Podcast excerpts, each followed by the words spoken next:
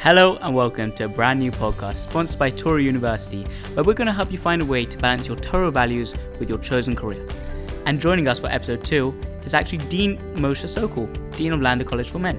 Dean Sokol is going to go through all things college related, how to make use of your college career, and how to actually decide what your chosen path is. So, this is really helping us find your chosen career. Hello and welcome back to a brand new episode the chosen career. Dean Sokol, can you uh, explain to me what exactly is it that you do here in Lander College for Men?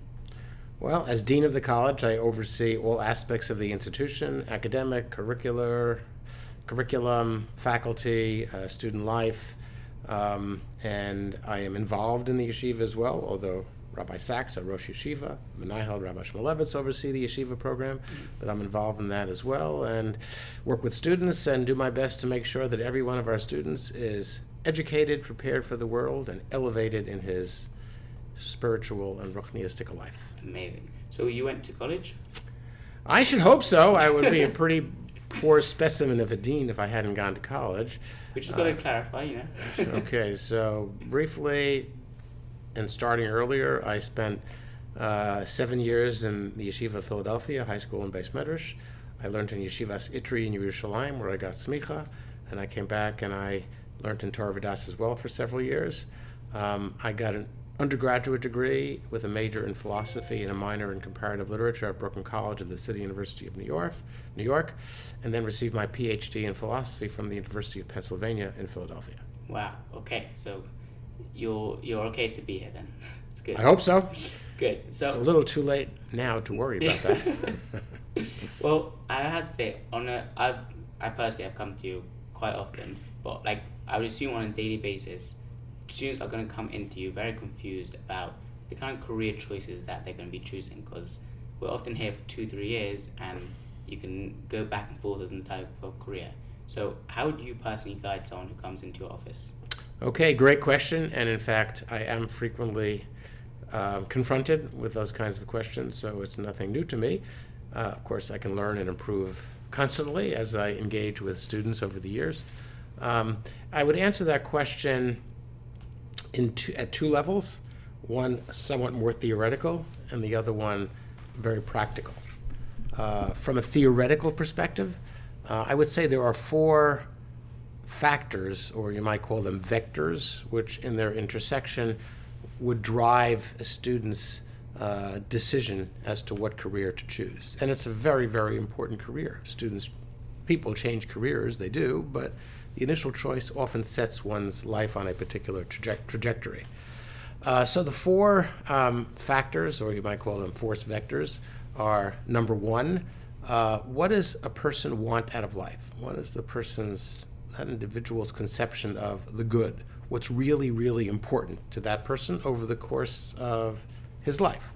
Uh, so for some people, uh, it might be he wants to spend as much time as possible learning. Uh, for another person, it might be he wants to help people. Because what's what values are really important to you that you identify with as you make your way through life? That's a general question. It's not specific to a career, but what your answer to that question is will play a role in what career you choose. And so, just for example, I mentioned some people, well, really, what's most important to them is to sit and learn. They know they have to support a family, so they're going to go to work. But if learning is primarily important, then I would, that's a core value, then I would say, well, maybe law is not a good choice of a profession because if you are successful in law school and you get a, a job in a big law firm, then you'll have very, very little time, not very much time to learn. So that would not be a career choice for you. Um, on the other hand, or similarly, let's say what's really important to you, as I mentioned, is to help others, to do good in the world as a part of your career. Well, then certain professions lend themselves to that, other professions don't necessarily. Uh, so, somebody who's an accountant for a big four firm, that in and of itself is not primarily focused on helping people whereas a career, say, in psychology or medicine or something like that, is focused on helping people. So, one core question, one value um, that plays a crucial role in choice of career is what's important to me. What are the driving values in my life? What is the ultimate goal for my life? So that's number one. Number two, what are you good at? You need to figure out what you're good at. I mean, if you are really not good with your hands, I would definitely not recommend that you become a dentist. I certainly would not. Or a heart surgeon, exactly right. You can become a physician and become a psychiatrist. It doesn't require work with your hands. But in other words, certain skills are important for certain kinds of jobs. So you need to number two reflect about what you're good at, what your skills are. If you are awful with arithmetic, don't become an accountant. Uh, if you are fabulous in mathematics, well, then maybe you can be an actuary. In other words, what you're good at also plays an important role in your job choice. Number three, what do you like doing? That's not necessarily identical with the answer to the first two questions. In other words, you may want to help people, but you may not enjoy s- sitting and talking for hours and hours and hours with somebody about his or her problems. Uh, you just may not enjoy that. Um, and, you may be good at it. I know somebody very, very well who's very, very good at uh, insight, understanding people, but he just doesn't enjoy spending so much time working with people over a long period of time. It requires a lot of patience to be a psychologist. For I know you're interested in psychology. Be a lot of patience to engage, you know, week after week after week with the same problems over and over again. So somebody might be very good at it, and it might fit with his values, what's really important to him. He just may not like to do that. Or somebody can be great in math, but not want to spend all of his time adding figures. Other things may be more important to him. So there's your core values, what you enjoy doing, what you're good at, and finally, and this is what people usually take first, and I don't think it's first, but it's definitely important the practical question where are their jobs?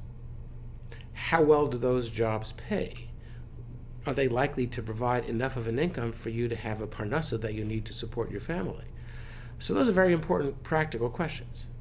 But just because there are jobs in a particular area and that job or that career pays well certainly doesn't mean that you should take that job or you should pursue it because it may not match up with your values or you may not enjoy it or we may not be particularly good at it. I know lots of people who decide, hey, I want to become a doctor. Oh, it's important, and I get a great job, and pay is great. But they're just not good at chemistry. And that's really, therefore, not necessarily a good choice. In my own life, by the way, I started in college, I was a philosophy major and also pre med. And you did you did this. You could do both time? at the same time, sure. Interesting. Once upon a time, you needed 120 credits to graduate with no yeshiva credits. Uh-huh. So I needed 120 credits. This is before the era of yeshiva credits. Yeah. So I needed 100. So I, I, could take a lot. I mean, I took courses in, in, anthropology and in comparative literature. I took a lot of different courses because you needed to take a lot of courses, and I, it, it, really was great for me because I loved all these different fields. So yeah. it was wonderful for a person with intellectual. No, I didn't. I majored and minored majored in philosophy and ended up minoring in comparative literature. Um, but I started as a pre med and I took a year of biology and a year of chemistry, and I did very well. But I was killing myself to do well. It was not. It didn't come naturally to me. I, I, it was was it was like running up a mountain. And, and I, although I was capable of it, I said, philosophy and literature come naturally to me. I love it. I just like it's a duck to water. It's great. Whereas biology and chemistry, I had to work incredibly hard to get the A's. And I, after a while, after a year of this, I said to myself, maybe that's telling me something. Like maybe I shouldn't be going into medicine because it doesn't come naturally to me, whereas other things do. So um, there are all these different variables your core values, um, what you're good at, what you enjoy, and the practicality of finding a job in a field where they're hiring and where the pay is reasonable so that you can support a family. So these are four different factors that all need to be taken into account. Now, I don't think that the fourth one, the practical one, should be the driver of a person's choice. I think it's more of the sur ra rather than a to. By that I mean it should be a um, if the practical considerations are not present, then even if all the other considerations are present, then um, you shouldn't pursue it. Because if you can't get a job, there was a student I had who was very interested in getting a PhD in philosophy, something I personally like and did myself. But I, I advised him against it because the career track in the humanities is exceedingly difficult to pursue, which is not practical. Or a PhD in biology. Very hard to get a tenure track position in biology and create an academic career out of it for many, many different reasons. So there needs to be a baseline, so to speak, of um, practical reality, but that's the baseline. That should necessarily be the driver of a person's choice. Just because there's a lot of money there doesn't. If you don't like it, then don't do it. You're So going to be spending a lot of time with it. I was going going to say how important is the money in all of these aspects. So I think a person should be honest with him or herself about um, how what lifestyle is crucial for that person's comfort. Um, somebody who grew up in a very, very wealthy home may be used to a certain degree of comfort and therefore may find it difficult to adjust to something less. Somebody who grew up in a home where there wasn't as much income may be used to less as far as satisfaction and comfort. Um, I don't think this is, from me personally, that accruing wealth is an inherent value unless you see it as a means of giving tzedakah or whatever. Um, but I, I- think it's important that a person's parnasa be enough to raise a family in reasonable comfort, pay tuitions and so on. Nowadays, it's a lot of money. Um, so those are all factors. But for me, the practical considerations are the baseline. There should not be the drivers of a decision. In other words, you need to make enough money to feel comfortable, and every person needs to assess that. I always think in the Mishnah Berurah, by the way, when he talks about the relative Hilchas Torah, he talks about, and, and, and it's in Orach Chaim where he talks about the chiyuv of learning, and he talks about the relative value of Talmud Torah versus earning a parnasa, and he says, you know, people often fool themselves and oh, I really need all of this, otherwise I'm not going to manage. He says it's often the Yetzer Hara talking.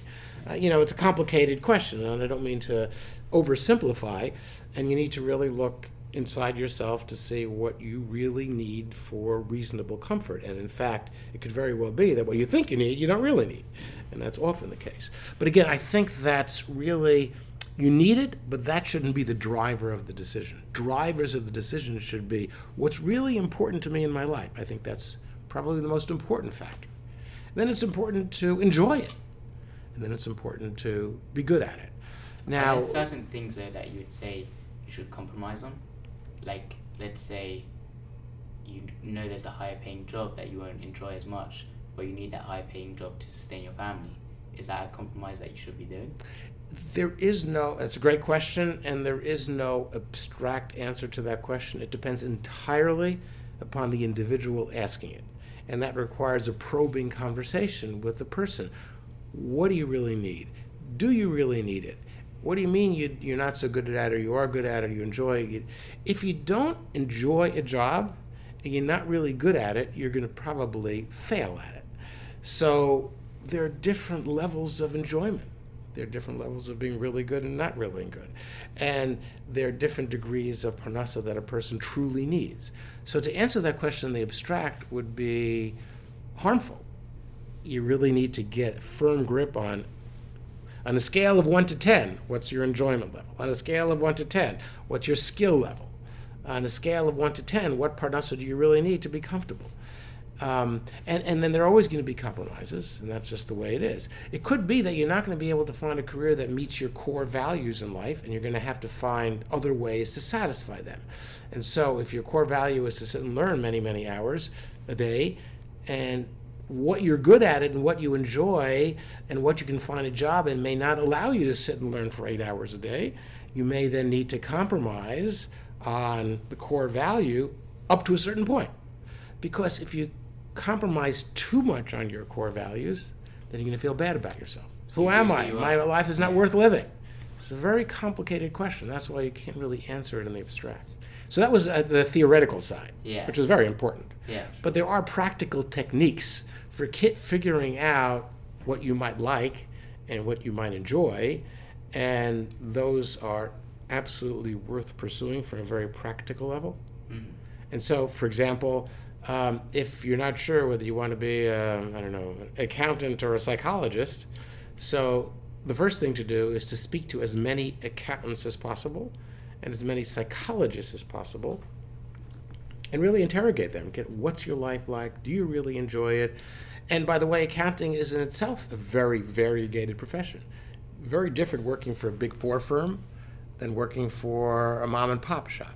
And then you can work for a company as an accountant, as not not do public accounting. Um, so there are many, many different, and you need to speak to people in different areas because maybe you say public accounting is not for me. The hours can be crazy, but maybe being an accountant for a big corporation where the hours are more often more normal might be fine. So you need to speak to a lot of different, as many people as possible in your shul, in your neighborhood, wherever you can find them, family, mishpacha, friends, uh, who are in different areas to get their sense of what the career is like, what skills does it call upon, do they enjoy it, don't they enjoy it, what's the work environment like, and work environment is very important, by the way. You know, who's your chevra going to be? I mean, assuming we all go back to the office, you know, if you're going to be in a bunch of colleagues whose values and lifestyle are antithetical to what you think is important, it may make you very uncomfortable. So these are all questions that need to be negotiated. So that's one technique. You interview as many accountants and as many psychologists as you possibly, or doctors, or dentists, or lawyers, or whatever it is. Um, and then you try to spend time shadowing, they call it, uh, people in different fields. Like go to the office, see what it's like, what's the work like, and many employers, many uh, folks will be perfectly okay with that. So you get a firsthand sense of what it's like. Um, so that's another very, very valuable, practical means of helping you figure out what career to choose, keeping in mind the larger theoretical framework I mentioned. Uh, and then finally, there are internships, which are much more extensive. So you spend a summer in an accounting uh, shop, spend a summer trying to work with a psychologist in a certain area, or a med- doctor, or what have you, physician, or dentist. And if you intern, many, and by the way, like medical school, dental schools, they require that. PA, They require. yeah, they, they were, yes, you need to spend time sha- shadowing, they call it, a physician uh, in different contexts. So uh, they're onto something. They're onto it for their own reasons. They want to make sure that you are, you know what's involved, so you are a suitable fit. I mean, if you never shadowed a doctor, you may discover that you faint at the first slight sight of blood. So that's not a great career for you. Uh, you know, physicians are, are very, I mean, being not all specialties, but the training is very physical. You're doing physical things to physical human beings, and you need to be comfortable with that. Physical therapy, you're moving people around, and you're, you know, you've got to be comfortable with that. So you need to um, see it and then actually try it to the extent that you can to make sure you're comfortable with it and it works for you. Um, so those are very practical considerations. We at Lander we offer mentorships, alumni alumni mentorships, so you can be mentored by an alumnus in your field of choice. They can give you a lot of practical advice. We have a career night, as you know. We bring alumni in many different fields. You can hear about um, their perspectives as they've gone through the Lander experience. So we we at the institution offer many different vehicles for working this out. We have a great career services director, Mrs. Jody Smolin. Uh, maybe you'll interview her at some point. But in any case, we have lots of resources internal to the school, and those are very valuable. And that's with respect to the practical side. But the theoretical side, you need, you, I mean, any student needs to keep those four factors in mind. Uh, think about them a lot because it requires introspection. And then consult with a wise person. Uh, a Rebbe, if you have a Rebbe you're close to who was a wise person, or a professor, or a dean, or somebody whom you feel has the wisdom and the practical wisdom and the insight to help you negotiate how you balance those four different factors. I'm sure your open to anyone who wants to uh. I do my best. I've been there many times.